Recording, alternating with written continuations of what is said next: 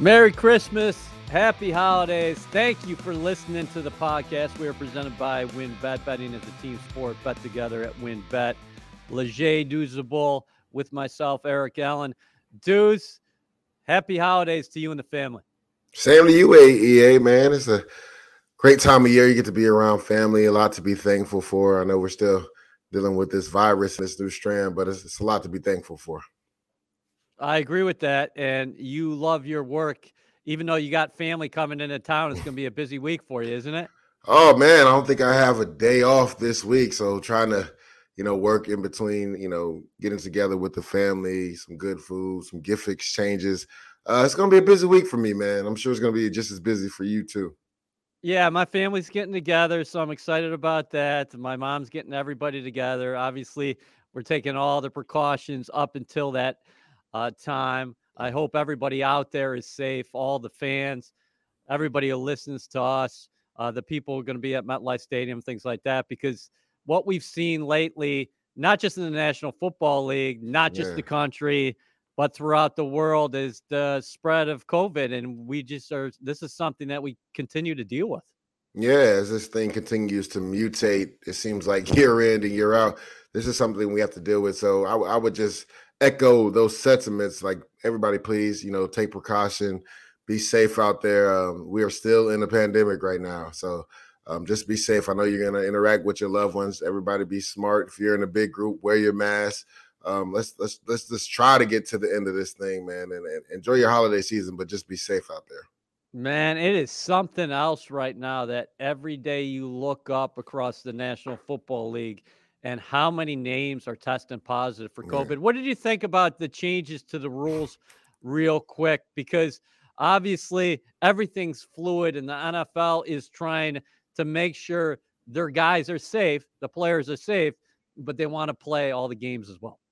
Yeah, I was trying to understand the rules. I know you saw some of my tweets earlier this week of the new changes uh, the NFL is doing, and, and people have to understand this is a fluid situation, right? Because we keep getting these new strands and supposedly maybe this one is not as dangerous or i think it's just as or more contagious but as far as like the health the health risk and people potentially having to go to the hospital for catching it uh supposedly early on it's not as bad as some of the other strands. So i think the nfl is you know trying to figure out the rules and and again this is fluid right? Uh, this is a wait and see type of situation because we don't know how this virus is gonna gonna take off if if this strand isn't potentially as dangerous. Um, they just want to make sure that the players uh, are safe enough to go out there and play. And um, again, like this is something that is going to continue to change. The rules are going to continue to change because this this is something we haven't dealt with before. So we won't know until we're actually in the heart of it and, and figure out what is going on. Um, but to me, at the end of the day, the most important thing is that everybody is safe and that we play football the most safe way as possible. Well said. So let's talk some football, not only about the Jets, but the National Football League as well, because things are getting really interesting here mm. in late December. And Quincy Williams is going to join us as well. How about that find by Joe Douglas off of oh, waivers in September? What a story uh, Quincy Williams has been for the Jets this season. But let's go and rewind a couple days and look back at the Miami game. Am I seeing this wrong? Because I left that game hmm. thinking, well, the Jets easily could have won that game, but the discrepancy between the Miami Dolphins and the Jets after two games, it's not great at all. And yes, no moral victories, but I thought there were some encouraging things that we saw from the Jets. Yeah, to me, I think CJ Mosley said it perfectly in this press conference after the game. They just executed at a higher level and pivotal points of the game. Um, if you're the New York Jets, you feel like you let two slip away. The first time it was because of um, penalties and self-inflicted wounds, which you cannot do in this league, especially if your talent isn't as great as the other team or greater than the other team. It's hard to really overcome some of those issues. And this game, it just came down to executing down the stretch. Um, offense looked really solid the first half was literally did whatever they wanted to the first half defense looked really good the first half and then the second half came in, and this has been the issue two out of the last four weeks, going back to the Philadelphia Eagles game.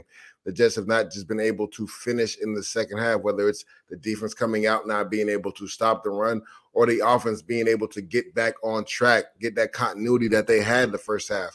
So if you're the, you're the Jets, again, there's no moral victories, but in the back of your head, you have to be like, man, this team is potentially going to the playoffs and we were right there toe to toe with them, and we could have potentially stole two games from them. Not stole because you had the, you know, you had every right to win both of those games. We just didn't execute it, execute when it mattered the most. How about the defensive backfield? You've been high on Bryce Hall throughout mm-hmm. the year.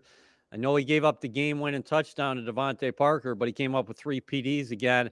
And how about the guy playing opposite him, who you went back and looked at the film and said he is not getting enough credit right now.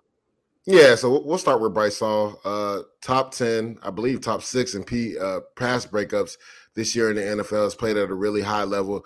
The only thing that's stopping him from being great is him not going to get the ball. There was an opportunity, um, I believe, on the third drive. I believe Ashtyn Davis got an interception on the second drive. On the third di- drive, he does a good job driving on the ball from DeVante Parker. Parker pops the ball up right there. Go get the ball, Bryce Hall. And then even Ashtyn Davis had a chance to go get the ball. So that is the difference between uh, you know good defense and great defenses. Those great defenses, you know, on those opportunities, they go get the interception and give the ball back to their offense. Um, but Brandon Echols, man, yes, he had the pick six, which kind of overshadowed, and I don't even know if you could say that overshadowed his performance because this dude in coverage was sticky all day. Yeah, I mean, he did a great job in zone coverage. Just one time he's in cover two, and for people that don't know, cover two is two high safeties, and your two corners are short to deep. He did a great job understanding the route concept and getting back on the play. He wasn't even supposed to be there, but he got there and got a hand on the ball. It was a play that Elijah Riley was coming across the field. It was kind of out of phase, out of position, but Brandon Echols saved him, came back and made a hell of a play getting the ball off the receiver. Uh, Brandon Echols just did a really good job. And I think last week was his first week back. He was trying to work his way back from the injury. But this week, man, this dude played with his hair on fire. He was the best defensive player. He might have had the best game out of everybody from the Jets yesterday, not just on defense, offense included. I think he had the best game out of everybody on the field. He just hasn't gotten enough credit for his performance uh, versus the Dolphins on Sunday. He had three PDs in all. This is a kid who played JUCO, then who actually started his collegiate career as a receiver. Yeah. He made like a receiver on that pick six. Not only was that a good play that I want you to talk about, but after the game, he pointed to Michael Carter, Carter the second, and he said, MC said, This is what's up. This is what's coming. Yeah, and that's great when you got a young secondary that's talking because now you're talking about two rookies talking to each other and understanding what teams are trying to do with them. And we knew this team was going to get better. This is a young team. Now that we're three weeks left in the season. These guys have seen a lot of football. They've played a lot of football, so they understand what concepts are. And, and when you're an off man, what when a guy you know sets to do a hitch route, and you see the quarterback, and when he's getting ready to release the ball. So on that play, the Jets were playing off man, so he was in man coverage, and he saw that uh, the, the receiver running a hitch route. And once he, you know, put his foot in the ground, he triggered right away. Like he knew that it wasn't a double move. Even if it was, there was a safety over the top in cover one. There was one safety over the top. Now you don't want to get beat there and put the safety on the island, but he knew that that ball was coming out. And I think it was the mechanics of Tua when he lets the ball out, not not not on a double move, but on a regular hitch route. He knew that Tua was letting that ball go, and he broke on it. he didn't didn't hesitate, and that's what you love to see from your young quarter one, the communication aspect, because that is monumental in the secondary, and then the confidence to know what route concept is coming and then to go get the ball. And that's the thing that the Jets have struggled with, right? Going to take the ball away. That's a good job. Not only taking the ball away, but then putting your team back in the game, right? Because I believe that tied the game up and it was a whole new ball game and gave the Jets life. Jets had two interceptions, but they probably easily could have had three to four against four. Tua Tagovailoa. I right? counted it. Yeah. It should have been four easily. Uh, the play that we talked about earlier when Bryce Hall did a really good job on DeVante Parker and man coverage, popped the ball up. He could have picked it off, or Ashtyn Davis could have picked it off. There was another play in the back of the end zone with Elijah Riley, and Mike Gesicki, and literally Brandon Echols came in late. It was practically mm-hmm. triple coverage. The ball was just in the air. Elijah Riley, and, and I'm glad he's doing better. But just go get that ball, man. It's yours. Like – it's not just the receiver's ball when it's in the air. It's a DB. You have to have the mindset. If this ball's in the air, it's mine. So that was another opportunity with Tua with a, a, bad throw, right? Throwing it into practically triple coverage that the Jets should have came down with an interception as well. So, so what's the teaching point? Obviously, you want to come up with the interception, but uh, uh, is the thought process there? Do you think for a young DB, I hey, I just got to knock this ball down? Uh, yeah, I think it, it, it, comes with confidence, right? These these are first, second year players, EA. So when you're in that position, the first thing you do is like, I just got to knock the ball away and do my job. But when you go to that next level and that confidence level, like, nah, I'm not just gonna knock the ball down. I'm coming to take this ball away. This is my ball. Like, I'm going to get the ball back for our offense.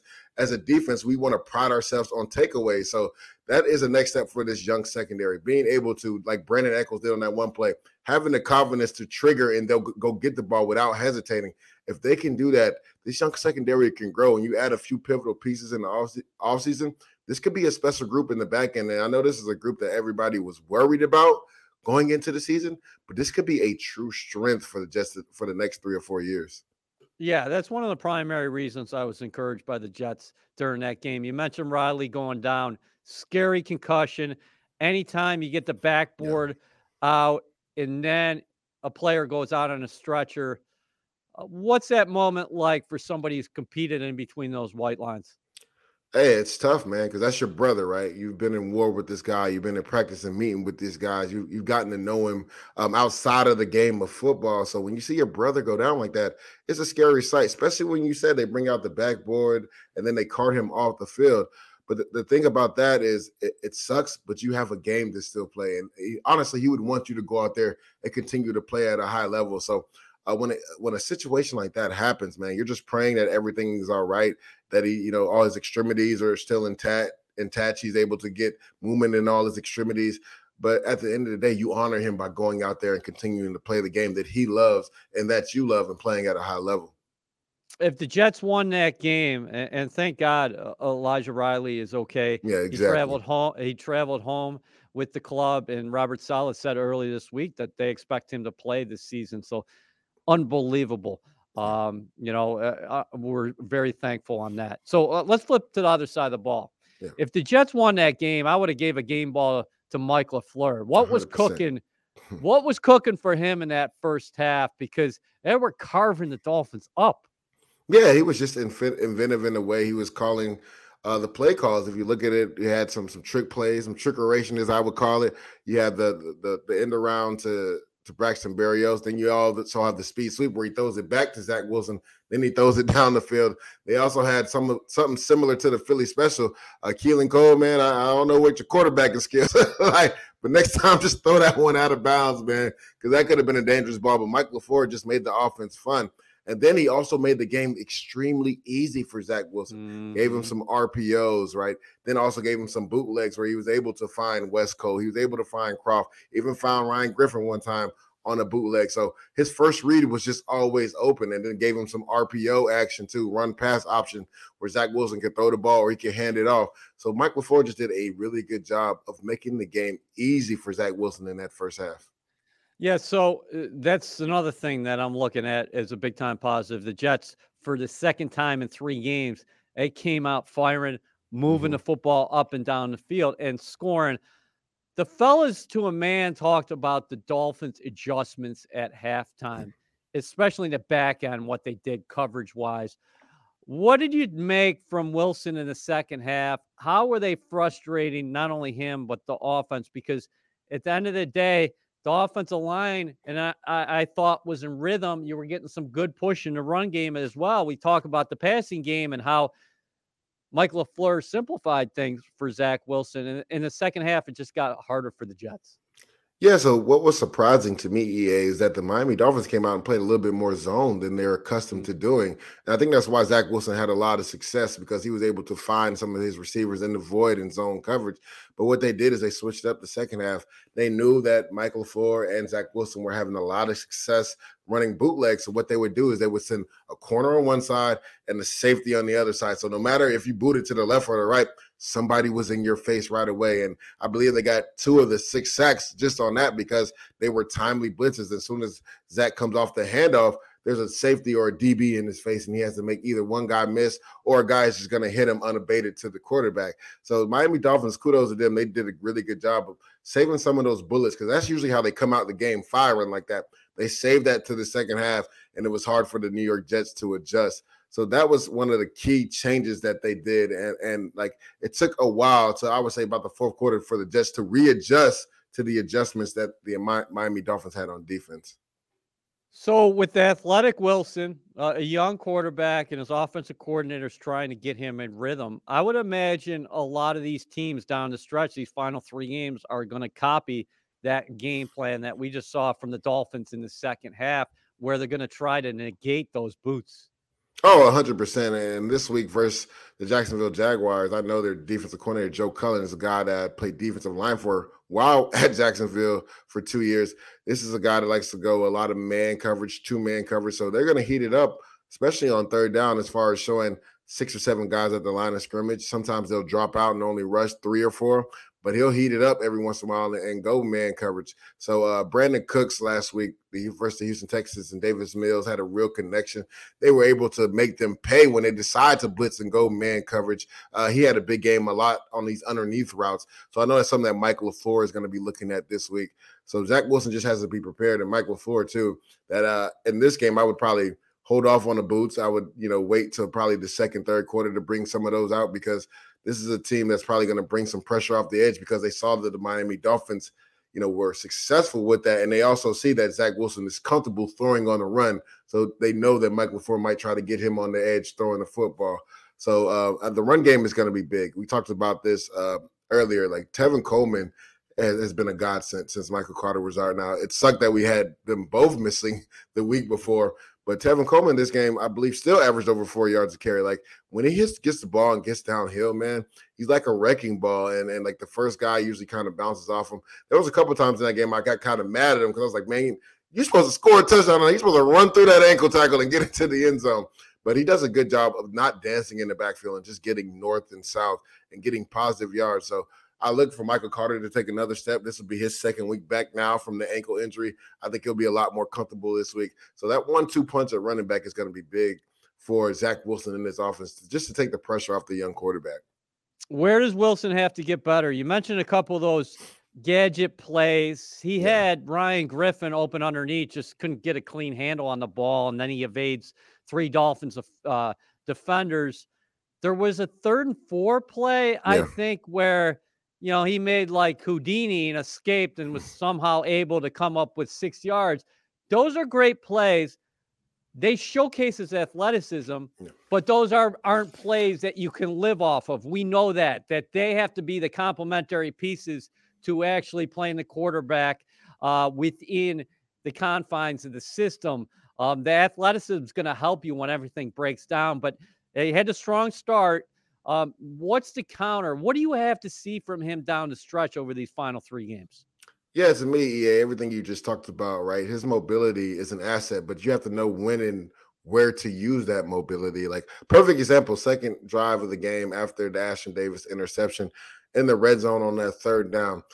Zach Wilson, now he did a really good job of not compounding an issue by throwing an interception and just throwing the football away but he escaped the pocket to the left. But there was absolutely no reason for him to do that. Now, granted, it was man coverage, nobody was open right away, but his offensive line did a really good job of protecting them. Step up in that pocket, wait for somebody to uncover, and then try to get the ball to one of your receivers. But you escape the the you know the pocket without any pressure. And there's a difference between like semi pressure and then somebody unabated to the quarterback. And that's what he has to understand, EA. Like you're gonna get a little bit of push you know, interior from your defensive tackles, but you got to be able to step up in the pocket and still make throws. Just because you get one or two yard push doesn't mean you evade the pocket right away. There's another example in the game on the sack fumble um, when the Jets were going down. They were around the 30 yard line going down to either take the lead, I believe, to tie the game up late in the game, where there was a sack fumble. Now, McDermott did get beat, right? But right away, if you saw that, they had Braxton Berrios run a quick bubble to the outside, and Denzel Mims run a slant. Now he had both of those guys open, and he came off with them. So he just has to do a better job of trusting it. And man coverage, it's going to be tight window throws. You're going to have to make those throws in the NFL. You cannot hold the ball, especially against a team like the Miami Dolphins, because they will make you pay. He ends up getting sacked. They fumble. Miami gets the ball back. And then also pocket presence. There was a third, I believe, in 12, about 9:35 left on the clock. He took a he took he was in shotgun, took the snap. He set up at 12 yards, EA. It's impossible for any offensive tackle in this NFL to block a defensive end running full speed for 12 yards. Like you have to step up in the pocket right there. He ends up taking a sack right there. And then, the, you know, the Jets have to punt the ball. So just the things like that, right? Stepping in the pocket, trusting your pocket, stepping up into it, making throws, and not just evading the pocket when you get a little pressure. If it's not somebody unabated to the quarterback, there's no need for you to run outside the pocket. Stay in the pocket, make the throws down the field. Uh, it's such an outstanding point here because in college, what is deemed pressure, I think, is a lot different than what is deemed pressure in the National Football League, right? Where 100%. where you can you can have a clean pocket where maybe on Saturdays that was a pocket. And I'm not talking. This is not just a Zach Wilson. No, this is these thing. are rookies. Period. rookies. Period. Yeah. Right? Yeah, where they have to start to sense what actually is pressure when I'm actually in trouble and when actually I do have that moment to maybe go through another read and get rid of the football. Exactly, and and that's and that's where you take that progression, right? That's the next step for Zach Wilson. Understanding one, you can't stay back at 12 yards and throw the ball because one, you might not get to the first down mark by do that. And, we actually kind of saw that on the, the, the fourth and 10 play to Keelan Cole. Like the ball came out before Keelan could even get to the first down marker because Zach was so far back and he thought pressure was coming, but it was simulated pressure, right? They had so you get nine yards instead of 10, right? Yeah. So like he threw the ball before Keelan came out the break, which I love, right? But in that situation, you have to understand that I can't throw the ball until my receiver gets to the marker because if Keelan had gotten to the marker, that ball was going to be short. Like he had to dive down to get that pass because the ball was short. So you have to understand right there that if you set up at, you know, 9, 10, 11 yards and you throw the ball, it's taking you further away from the receiver. Step up into the in the pocket, let that ball go. You have to understand when you're getting real pressure or simulated pressure. And then also knowing that you don't have to always escape the pocket when you just get a little pressure. Like you said before, EA, understanding what real pressure is and semi pressure is. Like if somebody's unabated to you, yes, that's when you use your mobility. Then you can throw off platform. But if you're just getting a little push, you have to sometimes stare down that rush and be able to throw the ball down the field in the pocket. That's where you take that next gradual step in the NFL as a big time quarterback. Well, let's bring in Quincy Williams. WynnBET is now live in New Jersey, and they're bringing the excitement of Wynn Las Vegas to online sports betting. Get in on all your favorite teams, players, and sports, from boosted parlays to live in-game odds on every major sport. They have what you need to win. Sign up today to receive a special offer, risk-free $500 sports bet. Download the WynnBET app now or visit wynnbet.com to start winning. WynnBET, an official sportsbook and gaming partner of the New York Jets. Offer subject to change. Terms and conditions at wynnbet.com. Must be 21 or older and present in New Jersey. If you or someone you know has a gambling problem, call 1-800-270 7117. Quincy, thanks for joining us. What goes through your mind as you prepare for this game this weekend against the team that drafted you, the Jacksonville Jaguars? Um, number one, I want to say every game is a big game when it comes to the next game. Uh, but the main thing, this is more of a personal game for me. So uh, it means a lot for me. So my preparation is gonna be on point. Nothing's gonna change as far as like um, the way I approach the game other than my mindset uh, going into the game. But as far as preparation, as far as uh, my schedule of practice and stuff like that, nothing's going to change because I can't make the game bigger than what it is. I love that you said that, man, because I, I, remember when I used to play my old team, people would be like, yeah, it's just another game. No, it's not another game. Like, it's no. personal, but now your preparation, of course, is the same. But in your mental, you're thinking, like, this is a team that let me go. They didn't think I was good enough. Right. The Jets saw me and they, they thought that I could play in this league. So I'm glad that you said that. Um, let's just take a take a step back and just talk about this whirlwind of this season for you, right? You're with Jacksonville in August. They cut you. The Jets bring you in. Um, we had known you'd been a special teams ace, right? Um, hadn't really had an opportunity to be the guy on defense. And then, you know, Sherwood gets hurt. You go in, play really well. Sherwood comes back. Um, you go back to special teams and you ball that first game on special teams immediately and then Sherwood goes down again, and now you've solidified yourself as a starter on this defense. Just talk about the growth from you know August being cut and getting here early September, and then you know know really finding your niche and becoming a starter on this defense. Um, so when it came to August, uh, and I actually got cut, I was kind of down about it because getting cut by any team, it's like uh your dream is ending. And then uh, I got a second chance, picked up, get picked up at Wire. It was a blessing that the Jets came and um, seen seen what they seen in me and gave me another shot.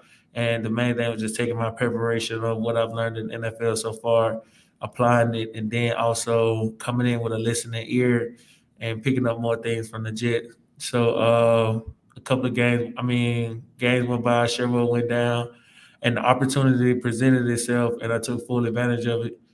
Um, that was the biggest thing, and just uh, just really put in my preparation and stuff like that. So uh, it was something I had to prove. I felt like um, the big of men I still hold to this day is the day I got drafted and no one knew who I was, not even the people who was doing the scouting or the people who was even announcing my name knew who I was. So uh, I still keep the video to this day, uh, watch it every day before the game. So it's just something I had to prove to my, uh, prove to everyone else because I know who I am, and so um, that's the biggest thing. There's different tackling numbers out there, but I'm looking at NFL Jesus right now they have you down for 90 tackles this season, 61 solos, two sacks, nine tackles for loss, four PDs, three forced fumbles. That's some kind of season, man. I, I wanted to ask you about the tackling stat, though. Did you ever think when you got released by Jacksonville in August that you would be playing on a team and not only taking on a key role, but you're going to end up with more than 100 tackles this season? To be honest, I was being realistic. Uh, get cut by the Jaguars, which is uh, at that time was one of the worst organization, well not worst organization, but the record wise and stuff like no, that. No, you keep it hundred. No. no, I'm not gonna down talk anybody. But, yeah, I'm just uh, messing with you. but uh, one of one of the one of the bad organizations as far as like uh, record wise. So actually like the first couple of hours I was started, I just took a little break and started thinking about what am I gonna do with the rest of my life. Um, so I started making calls and stuff. Then my agent told me like, "Hey, settle down. We still got wires and stuff like that." So I was kind of in that mind space of like, uh, it's not in my control anymore. It's just a waiting game. And then the next day, soon as wires open, I got a call from the Jets saying you're gonna be uh, playing with your brother. So uh, it was amazing. And then um, after that, it was more like uh, just every single week proving that it was like it was a mistake cutting me. It was a mistake cutting me. And to be honest, I'm gonna be honest with y'all. Every single game I was playing for the Jaguars. Promise you. Hmm. I was playing to lead up to this game, every single game, just getting better every single day, every single game to get to this game right here. Talk about what CJ Mosley has has meant to you in this defense, and his mentorship with you being next to you. Like, how has he helped elevate your game? He helped elevate a lot. When I first got in the league, I had uh, I was supposed to be learning from Telvin Smith, so a lot of things happened in that organization where uh, I didn't have that mentor. Next, it was Myles Jack, and I got a lot from him, but he was also a younger guy too, though. Um, far as like uh, just age wise and stuff like that. He was a lot, little bit older than me in the league, but far as age wise, he was still young. But in that preparation, when I got here with CJ, someone who's a Pro Bowler where I want to be in my position, and then also uh, a leader on and off the field. So uh, that was amazing. And with him, I learned from the football game and preparation off the field as far as like treatment uh, leading up to the game, just giving you a set schedule and stuff. And then I just took what he taught me, and then on top of that, what JD taught me, and then just put it together and just put my own little twist to it, really, and just got a, a good schedule for myself leading up to the games and after the games. Can we talk about your love of video games, in particular Street Fighter? Because uh, I want to ask about your your finishing move, the dragon yeah. punch. Yeah. Uh, so me and Josh, uh, I got a good friend. Josh uh, met him in Jacksonville. Actually, he played. We played video games a lot of stuff, and uh, we was playing Street Fighters one day. And in college, I used to drop the hammer because of Kam Chancellor, and then it was more like we was playing a game. Then Mortal Kombat came out with the finishing when you can like put a little code in, and he'll like the dude just be standing there and he'll finish him. So it's kind of like uh now after my big hits, it's more like a finish him type mentality. Since you came from Jacksonville, what are some of the things this week you've been trying to really relay to your teammates as far as some of the schematics that Jacksonville does on offense, and also their defense. Has the offensive coaches kind of reached out to you and asked you about certain things? Um, so far the main just been personnel. Uh, I was real close with the guys over there that they brought in. Coaches now, so really, just because they had just came in this year. I mean, the year this year, so I really don't really know much about that.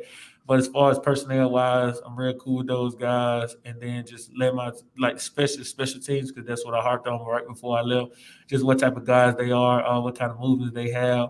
I don't really know what the game plan might have changed before training camp or something like that. Because they're just keeping the basic, but it is what it is. The people still the same, and really just letting everybody know that like this game is personal for me. So when it comes to practice and stuff, all that playing and all that kind of stuff, like it's not gonna change my mindset on it, but just know it's gonna be a lot more focused just because it's a personal game for me. Can you talk about your love for swimming? I I, I bring that up because my remember she's gonna she's gonna swim at Colgate next year. But when you were growing up, dude, you were crushing it in the water. Yeah, so my first love, my first love and first sport was swimming. Actually, uh, it was more like a just uh, escape from the heat type thing in Alabama. Um, but then as I started going and stuff like that, my coaches told me that hey, you can be a real competitiveness." because at first I was just racing people just because. Um, and then one day uh, I was down. Well, I was at the end of the pool, and my brother had my brother had betted me to hold, see how long I could hold my breath. So I went down. I was holding my breath for a while, and then my coach came over there. He was like, "Can you swim a whole lap holding your breath?" And I was like, "Yeah." And he was so like, ever since then, it was like how fast can you get all the way down so you can breathe? And then I, I took that mindset to football also, and it was like you got to want it more than you want to breathe. So just that mindset right there, it was kind of like it just rolled over, and then it helped me out a lot with when I started playing football because now it's a full body workout uh, during the off season when I'm swimming, and then it's more like uh, controlling my breathing. So when I'm out there on the field, I can uh, control my uh, lungs and stuff like that just because I've been swimming and doing full body workout. So what uh, were your best? Is, sorry, Quincy. What were your best strokes? Uh, so the sprint medley, which is uh, butterfly freestyle. Butterfly was my worst though. So it was freestyle. Then it was breaststroke. Uh, backstroke was third, and of course the worst one was uh, butterfly. But butterfly just because you had to get all the way out, and it was just a lot. Of, it's either you got the form or you don't got the form. Mm-hmm. But uh, it helped me out. I got broad shoulders from it. Um, really swimming, long arms. So uh, it helped me out a lot on the field. So do you? I know you're a competitive swimmer, but do you ever get into the ocean? Maybe do some free diving. I know you talk about holding your breath. I'm a big free diver. You ever get out there to do do any do any of that? Any free diving? So uh, this off season, I do want to make that a thing. Uh, COVID, I haven't, uh, so I really didn't get a chance to do it. I do want to do scuba lessons also. Okay. Um, but jet skiing or just uh, deep sea diving or something like that, or uh, deep sea fishing or something, I do that. So we caught a uh, what it was a red snapper, and then yeah. like the line was breaking, so I ended up jumping in the uh, jumping in the ocean, just grabbing it, just getting it out. So it was a lot of fun. That's what's up. You're one of the most unique players in the NFL. Not too many guys have that background who, who play in the NFL where they were so competitive at the, the swimming, in swimming. And also, dudes, how about this? 5'11, 225 pounds. And I keep on double checking that because I'm like, there's no way if you watch Quincy yeah, play that he way bigger than that. he, he, he plays 6'2, 255. Yeah, it's a heart type mentality. So, um, some my dad always told me on game day, it was like it's either me or him.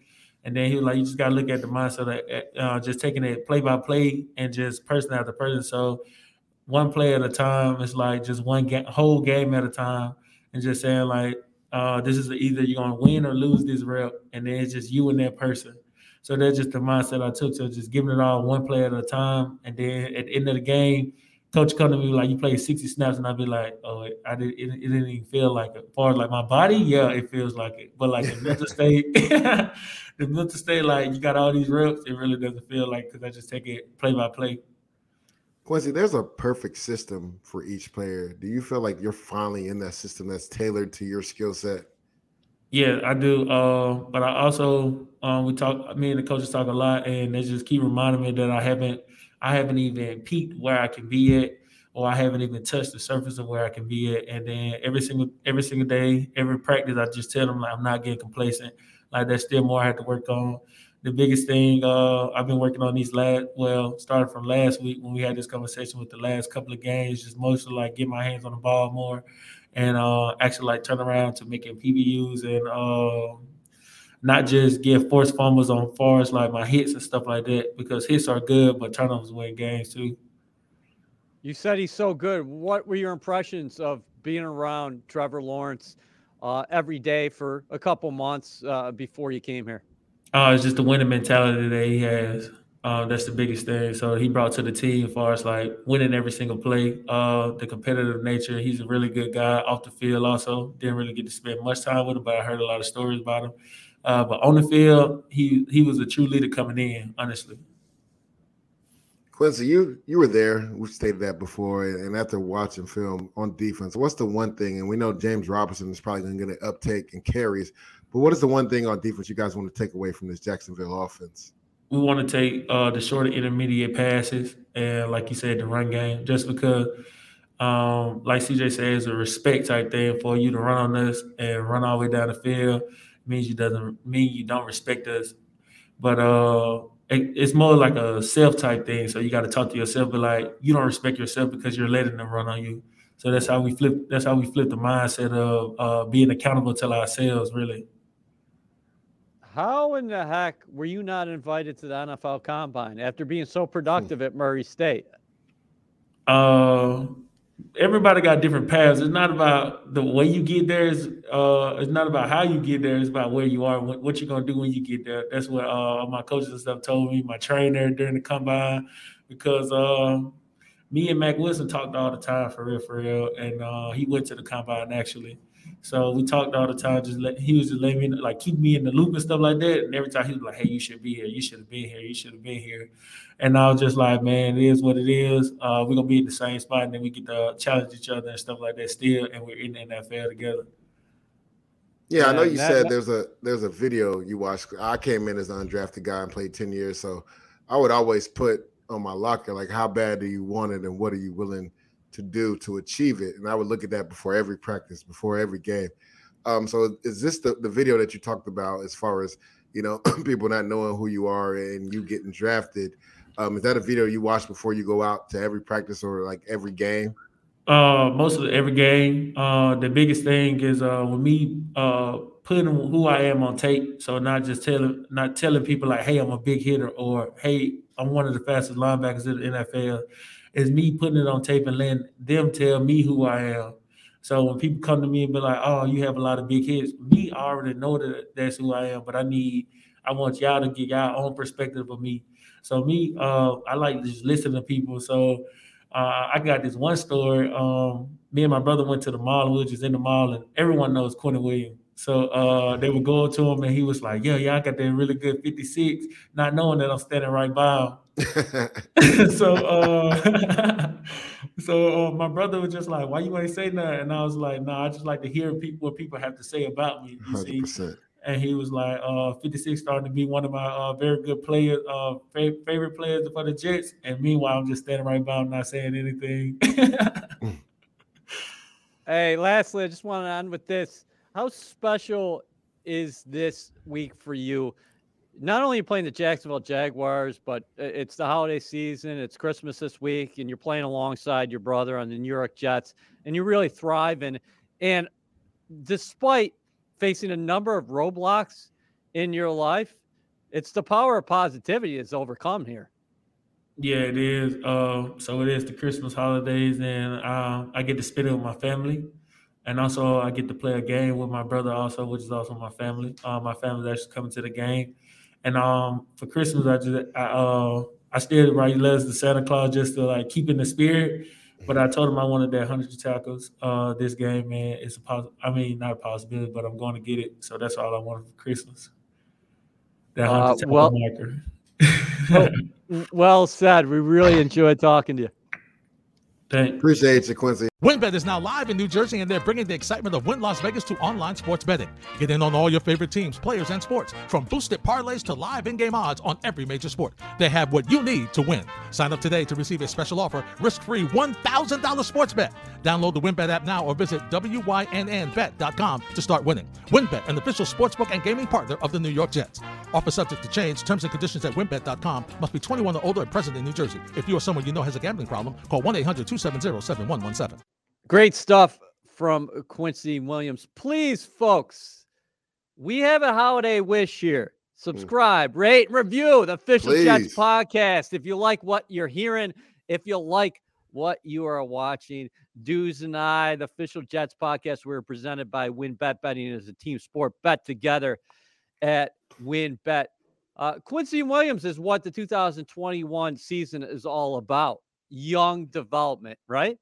Oh, 100%. And you're talking about young guys being able to get an opportunity and then relishing in those opportunities. I mean, I really just enjoyed our talk with him. And this guy, to me, just plays a rec- reckless abandon. I love it. Now, if you can table some of that as far as, you know, always just being downhill and, and then his his um, his IQ of where to go in certain situations and how to play certain schemes, this guy can be special. And I think he's earned the right going into next year to fight to be the starter next to CJ Mosley coming into the 2022 season. I believe he's earned that right.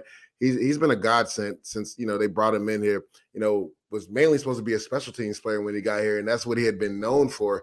Then we had the injuries to, to Sherwood.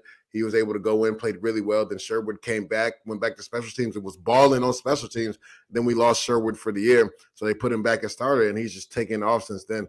So I believe he's earned the right for the potential to, to start next year next to CJ Mosley. And, and this guy's only going to get better, especially when you're playing next to a guy like CJ Mosley. This is a guy you can talk to who's played at the highest of levels, has been a consummate pro, been a pro bowler. Like there's no better mentor for Quincy Williams. Jets Jaguars Sunday at MetLife Stadium. We're going to get to that here in a second. I want to get your thoughts on a couple topics in the National Football League. The Chargers and the Chiefs played an outstanding game Yeah. last Thursday night. You are the biggest Justin Herbert fan Yeah. around, but I got to be Jay honest Herbo. you, you- you- you're not alone. You're not alone here. Um, uh, uh, outstanding player. I, I just wanted to ask you about Brandon Staley, impressive young coach, former defensive coordinator for the San Francisco 49ers. Against the Chiefs, he elected to go for the strategy of no field goals. We're going for it in fourth down, basically, when we're in plus territory. Um, Yeah. and he conti- and he stayed with that strategy. Your thought on that before we get to another decision he made in that game? I don't 100% agree with it, but what Okay. I do respect is the way that Brandon Staley explained it about him being aggressive and this is who he's he is and he said the thing that I really love that he said EA and I would love to play for a guy like this is he said even though I made a decision I'm with all the smoke whether it went well or went or, or bad right so whether they were able to you know convert on those fourth downs and potentially score touchdowns or adversely whether it went bad like it did versus the Chiefs and they didn't convert on those fourth downs and they didn't score and they up losing the game. He said, I'm with all the smoke that comes with, with those decisions. So as a player on that team, like you love a coach that is willing to stick by his decision.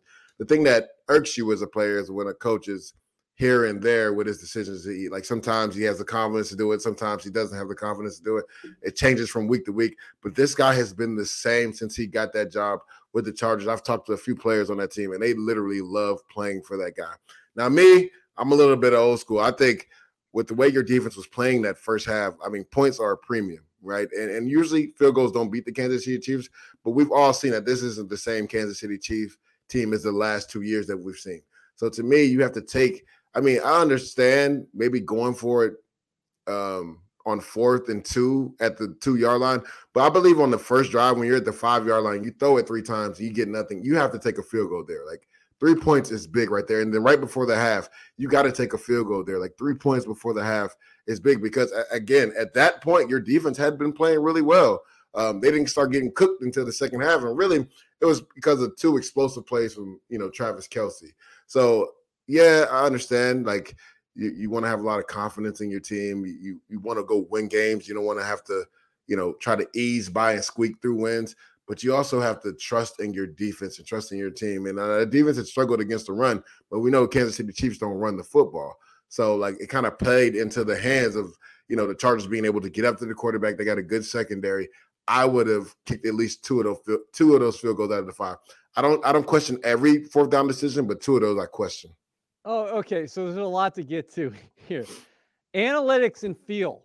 At, yeah. at what point do you go with analytics, and then at what point aren't there times in games where you got to say, well, the numbers might say it this way, but the feel of the game is something uh, else, and I'm going to go in the other direction. And finally, here, here's what I don't understand: you're taking that strategy, but at a point in the second half, you get a touchdown, and it's a seven point game. Why yeah. are you not going for two points there? I don't understand.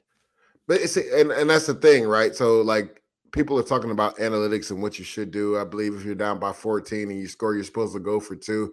That way, where you know where you stand in the game. And uh, people asked John Harbaugh that question the other day too. Once they got it to within seven, why didn't he go for two? Because I believe the week before he said the same thing. Because I rather know where we stand now than later on in the game. So it's like um, the thing I like about Brandon Staley is that he doesn't put emotion into the game, but it also can be a question mark because we all know this, EA. There's an epic flow to the game, right? And momentum's a serious thing. So whether you want to admit it or not, that plays a part, should play a part in your decision making, right? Because like literally their defense, the Ravens talking about the the Harbaugh thing, the Ravens defense hadn't stopped Aaron Rodgers and them all night long. Like Aaron Rodgers missed two throws and they had to kick field goals. Um, so to so me, you're talking at the end of the game, you're thinking watching that game, you got to go for two. Period. Yeah, I think the Harbaugh thing isn't bad. I think that's an automatic decision, right? Because okay, they hadn't yep. stopped Aaron Rodgers. But for me, the Chargers had stopped Patrick Mahomes a few times, right? So like, like stop going for fourth down attempts all the time. Get the points because your defense literally, like, literally got you the ball back. I think Nwosu got an interception, and you guys score off of that. Like your defense had been getting stops that game. It wasn't like they were just scoring every single drive. I just think there's a premium on points. And yes, I understand Brandon Staley taking the emotion out of it and just making a tactical or analytic this analytical decision. But I, I, think that hurt his team because what were they two of five on fourth down? Yeah, I believe. Two of five, two five, so right. like, and of course, hindsight hindsight is twenty twenty. Um, you can say, well, if you just kick one of those field goals, you win the game. But literally, I like I stated the two opportunities I thought he should keep. Like it's fourth and five from the five yard line, the first drive of the game. You get a big return. Like take the three points. Like it's the beginning of the game. Now going forward, say like the Chiefs did come back down to score, but then you guys answered the score now. So so I would understand if your offense was struggling after that, then you're like, we got to go for the fourth down because we don't know how many opportunities we're going to get with the ball. But your offense was cooking. So it's like take the field goal. Your defense had made a few stops. Take take the points. They're at a premium, man. But the reason why I bring this up is because it, it impacts the Jets because this has an impact on the National Football League. How are people playing these games? Yeah. I'm uh, from an observer standpoint, I think you got to go somewhere in the middle. We saw Sean McDermott coach the Bills in the AFC Championship game last year. Yeah. And he was really conservative with the field goals. Then we see Brandon Staley against the Chiefs go to the other extreme. Exactly. Where, you know, I think I am think, not kicking uh, any field goals. yeah, I, I, I kind of think I kind of think the sweet spot is right in the middle. It's right in the middle. Think, so, so it's a it's a perfect conversation for the Jets, right? So, yes, we were talking about this while watching the game. Um, after after the third down, with about two minutes and what twelve seconds left, um, Saleh decides to punt the ball, and you know I think the Jets had the ball around the what the 35, 40 yard line, their own 30 plus 30, 30. So I'm like, I might have would have went for this there because uh, now, granted, your defense, and I think that's what Saleh was banking on, and we kind of talked about this earlier with Staley. The defense had gotten the ball back to the offense three or four times in that fourth quarter. So I guess he was banking it off that, and that's the emotion of the game, right? You're talking about it, the momentum of the game. Your defense is playing well. You got a pick six, two series before that. I believe my defense can go out there and get a three and out and get the ball back. But a lot of coaches would have been like, "It's two minutes left. We're down by seven we're going for this on fourth. Even though we got two timeouts, we're going for this on fourth down. Now the Miami Dolphins compounded that by throwing it on third down getting an incompletion, and the Jets were able to save a timeout. I thought was ignorant. Why not run the football and make the Jets use their timeouts? Um, because your defense in the second half, the Dolphins defense had played really well. The, Jets hadn't been able. They moved the ball a little bit that one drive before Zach Wilson had the sack fumble, but besides that, the offense hadn't played well for the Jets the second half. So if most coaches probably would have went for that, but Saleh decided to trust his defense, knowing knowing they had been able to get the ball back to the offense, and he punted the ball because when I was sitting there, I was like, I probably would have went for that, uh, just because I don't know if our defense can technically. They hadn't stopped the run game in the second half, so like if they get one first down, it's over with. You know, if we punt the ball back to and we don't get the did ball back. yeah. So Saleh did say after the game that if the Jets scored on that final offensive possession, he was definitely going for two. Oh, I 100%. would have- Yeah. Yeah, if they made it 31 to 30. And he said that he thinks Wilson will benefit from having the ball down one possession, even though they didn't get it done, but just being out there facing a defense in that situation, the two minute drive. Um, Yeah, because he hadn't he hadn't done it yet. You know, Right. So so I, it was it was pivotal for his growth for him to go through a two minute situation down by seven with a potential live to as score opposed and to win. being on the practice field out there where Exactly. you guys in shorts. So, uh, real quickly, uh, uh, back on going for uh, an extra point attempt or going for 2 Mhm. I think all teams. This is just me. All teams, if you're up seven in the third. So let's just say you had a one point game, you scored a touchdown, you're up seven. You either can go extra point to make it eight or two to make it nine. You always should go for two, I think. And, in that Well, just in case the team misses an extra point, you're saying? no, um, yeah, because otherwise it's otherwise you're Oh, it's a one score game. You're saying, yeah. Yes, because it, you leave it a one score game, and who's going for it in the situation where you're up seven, they t- they get scored, make it six. Most teams are going to elect to go into extra point in that situation to go for a tie. I'd like to put the pressure on them, and make it a two possession game. I kind of like the way you're thinking. I would, I would love to do the research and see what the analytics are on that. As far as Yes. if you you score and you go up by seven with the potential to kick a a extra point, and go up by eight, or go for two and go up by nine. Uh, that's real interesting. I like the aggression of it. Um, I think most coaches would still be a little bit conservative there because they're saying you still got to score a touchdown and convert on a two point conversion uh, if we kick this extra point. But I like that because then you make it an automatic two two score game. yeah, you're you making it two point. So I love. you're I'm, making- I mean, you know what? Yeah, I might do the research on that just to see what the percentages say and what there's what you're supposed to do there. okay, uh, MVP thoughts. Mhm. Is this Aaron Rodgers definitely going to win this thing right now? It's now? not even this close. got not even close. Okay. the only thing Good- is, good. honestly, Jonathan Taylor, I give a really good shot. Like now, depends on what happens these last three weeks. But if he continues to do, uh, continues to do what he's doing, as far as like averaging like 160, 170 a game um, down the stretch, I think they still have a big game. I think they had the game versus the Cardinals still coming up. Uh, so I think they still have two two pretty big games. If he can do that and they find their way in the playoffs, then I think it's a real discussion. But the way that man A. Ron is playing, man, I don't know if you saw some of those throws versus the Baltimore Ravens this past week. Highly disrespectful. Highly. Like that pass that Mardez uh, Valdes-Scantling crossed the middle with a know. free dropper, one safety over the top in the corner underneath. Like he's the only player making that throw right now.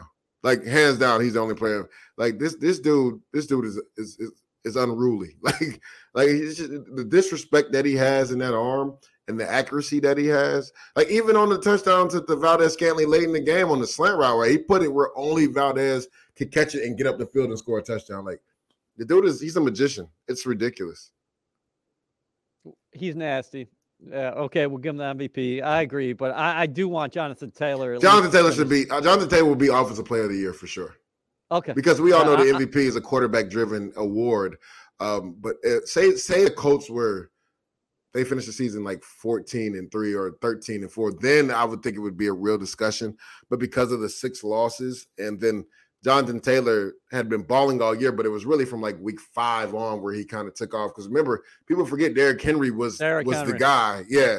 So I, I think if Jonathan Taylor was doing now what he did from week one, then it really would be neck and neck. But um, I think we show. I think Aaron Rodgers showed you who he is. Right, the, he really is only had two losses for the Green Bay Packers. The other loss, you know, Jordan Love was the quarterback versus the Chiefs. So this guy literally has the best record in football because he only has two losses when he's been available, and he's been able to uplift his team. Like the Arizona game comes to mind. None of his top receivers, all three of his top receivers out, and they still find a way to beat the Arizona Cardinals. At that time, people thought we're the best team in football. So to me, it's it's AA Ron back to back MVP, and it'll be interesting offseason to see what goes on in Green Bay if he decides to leave or stay.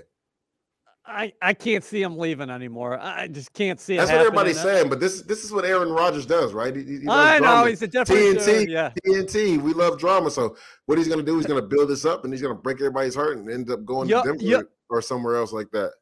Dude, that run by JT to cement that game was sick. Finish, I didn't think finish him. Dude, I didn't think anything was there. Hightower is a very good run defender. So it wasn't saw- just Hightower; it was Devin McCourty. Yep. We're both in the hole, right? And this shows you that Jonathan Taylor just isn't a downhill runner. The vision that he plays with to cut across across the grain, right? There was barely any hole. It was like this much space. He cut across Hightower one on one in the hole, and then you see the track speed. I believe he still was ranked is ranked higher, the highest speed this year in the NFL as far as in the open field. I think he was clocked at like 22 miles an hour.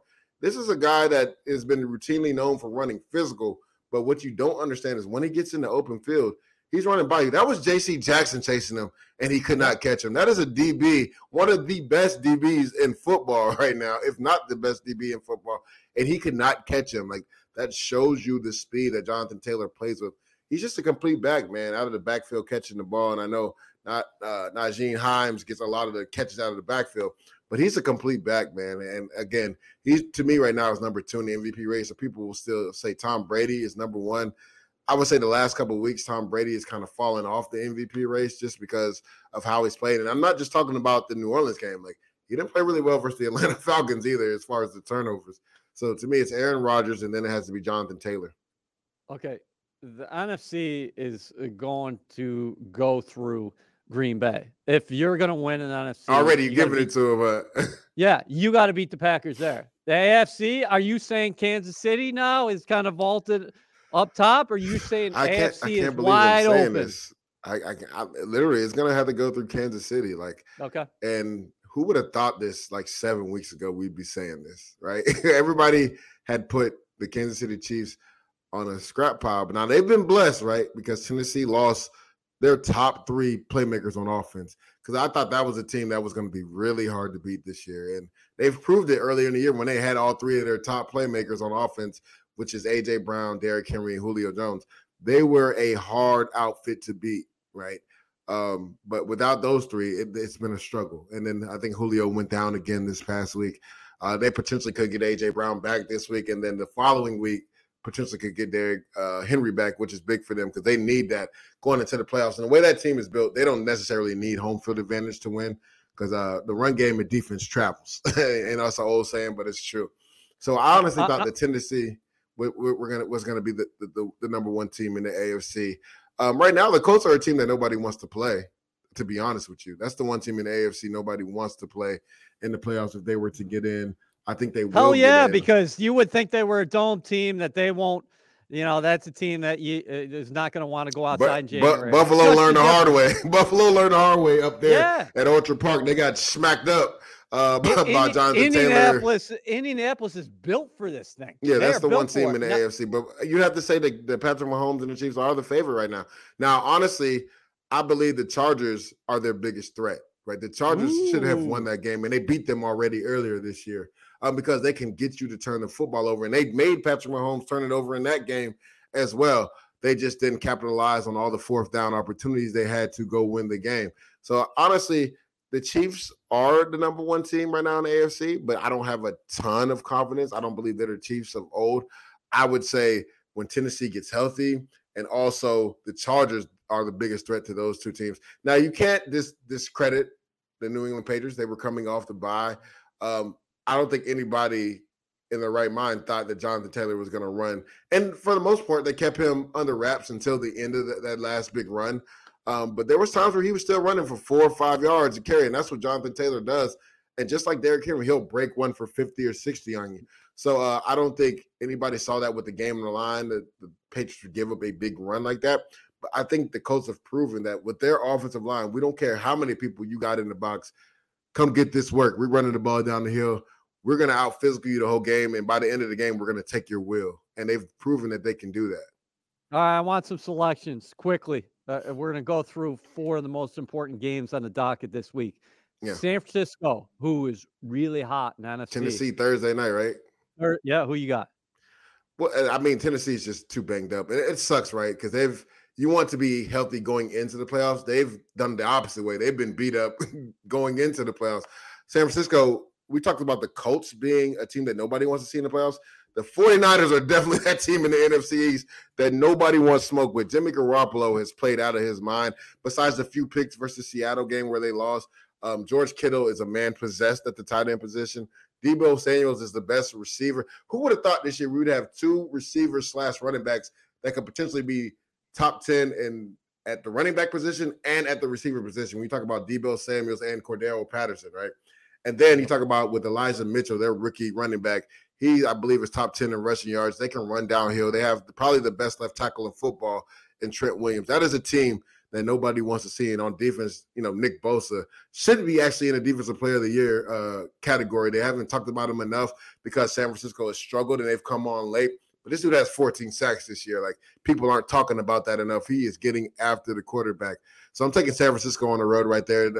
Uh, routinely, San Francisco's played better on the road than they've played at home this year. So uh, I'm taking San Francisco on the road right there to win on Thursday night.